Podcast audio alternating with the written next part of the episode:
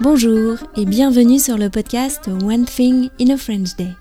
Aujourd'hui, lundi 24 octobre 2022, cet épisode, le numéro 2176, s'intitule Le mystère du précieux chargement d'Émilie Renard. J'espère que vous allez bien et que vous êtes de bonne humeur. Je m'appelle Laetitia, je suis française, j'habite près de Paris et je vous raconte au travers de ce podcast un petit bout de ma journée. Vous pouvez vous abonner pour recevoir le texte du podcast, le transcript, c'est-à-dire pour pouvoir lire et écouter en même temps le podcast, car il est beaucoup plus simple d'améliorer sa compréhension du français lorsqu'on peut lire ce que l'on écoute sur onethinginafrenchday.com. L'abonnement au texte seul coûte 3 euros par mois. Le mystère du précieux chargement d'Émilie Renard. Si vous saviez combien je suis heureuse de partager les rencontres que je fais grâce au podcast, et les belles rencontres en particulier. Au Kung Fu, il y a une jeune femme très sympathique que Michaela aime beaucoup, Tara. Tara a passé le même bac que Michaela prépare cette année, le bac binational français-italien, ESABAC.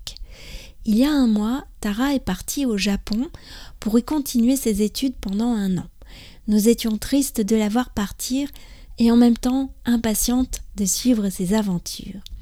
Tara m'a présenté sa maman, Émilie, en pensant que nous pourrions bien nous entendre. Elle avait raison. Après un rendez-vous au café pour qu'Émilie me parle de son travail, nous nous sommes donné rendez-vous un samedi après-midi de la fin septembre elle sur son vélo électrique, moi sur le vélo violet de Félicia. Tu es prête? m'a demandé Émilie. On en a pour une heure, il y a dix kilomètres jusqu'à ici les Moulineaux. Ne t'inquiète pas, je me mettrai à ton rythme. Prête? ai-je dit en appuyant sur la pédale. Émilie m'a indiqué le chemin au fur et à mesure.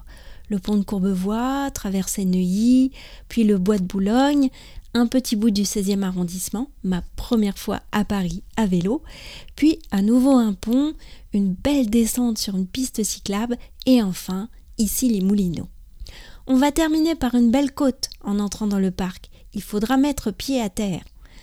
Tu fais ça tous les samedis et tous les dimanches? Bravo Oui, au début, j'y allais en voiture, mais maintenant, j'ai pris le pli du vélo et c'est très bien. Je mets mon petit chargement à l'avant dans le panier, a ajouté Émilie en posant la main sur le sac à dos dans le panier de son vélo.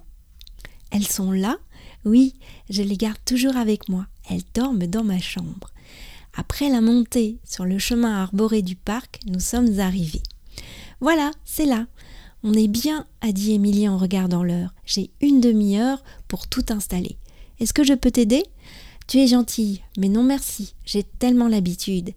Émilie a ouvert la porte du petit local, a attrapé une ceinture de force et a commencé à sortir les bancs et à installer les bâches. Bon, il est l'heure, je vais sonner la cloche.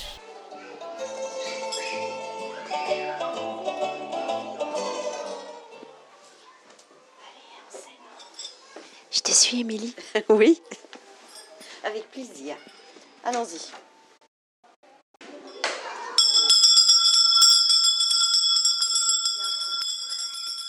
Mais que contenait donc le sac à dos d'Émilie? Quel est donc ce précieux chargement qu'elle transportait sur son vélo? Pour le savoir, il faudra écouter le prochain épisode du podcast, celui de mercredi. La semaine prochaine, le podcast sera en vacances, mais les épisodes de mercredi et vendredi seront vraiment des épisodes denses. Je vous conseille d'en écouter d'écouter celui de mercredi en deux fois, mercredi et vendredi, et de prendre votre temps la semaine suivante pour écouter la suite. À moins que, bien sûr, l'impatience ne vous gagne. Mais dans ce cas-là, vous pouvez écouter les épisodes plusieurs fois, reprise du podcast début novembre. Mais nous n'en sommes pas là. Je vous retrouve donc mercredi pour un nouvel épisode du podcast et pour lever le mystère sur le précieux chargement d'Émilie Renard. À très bientôt. Au revoir.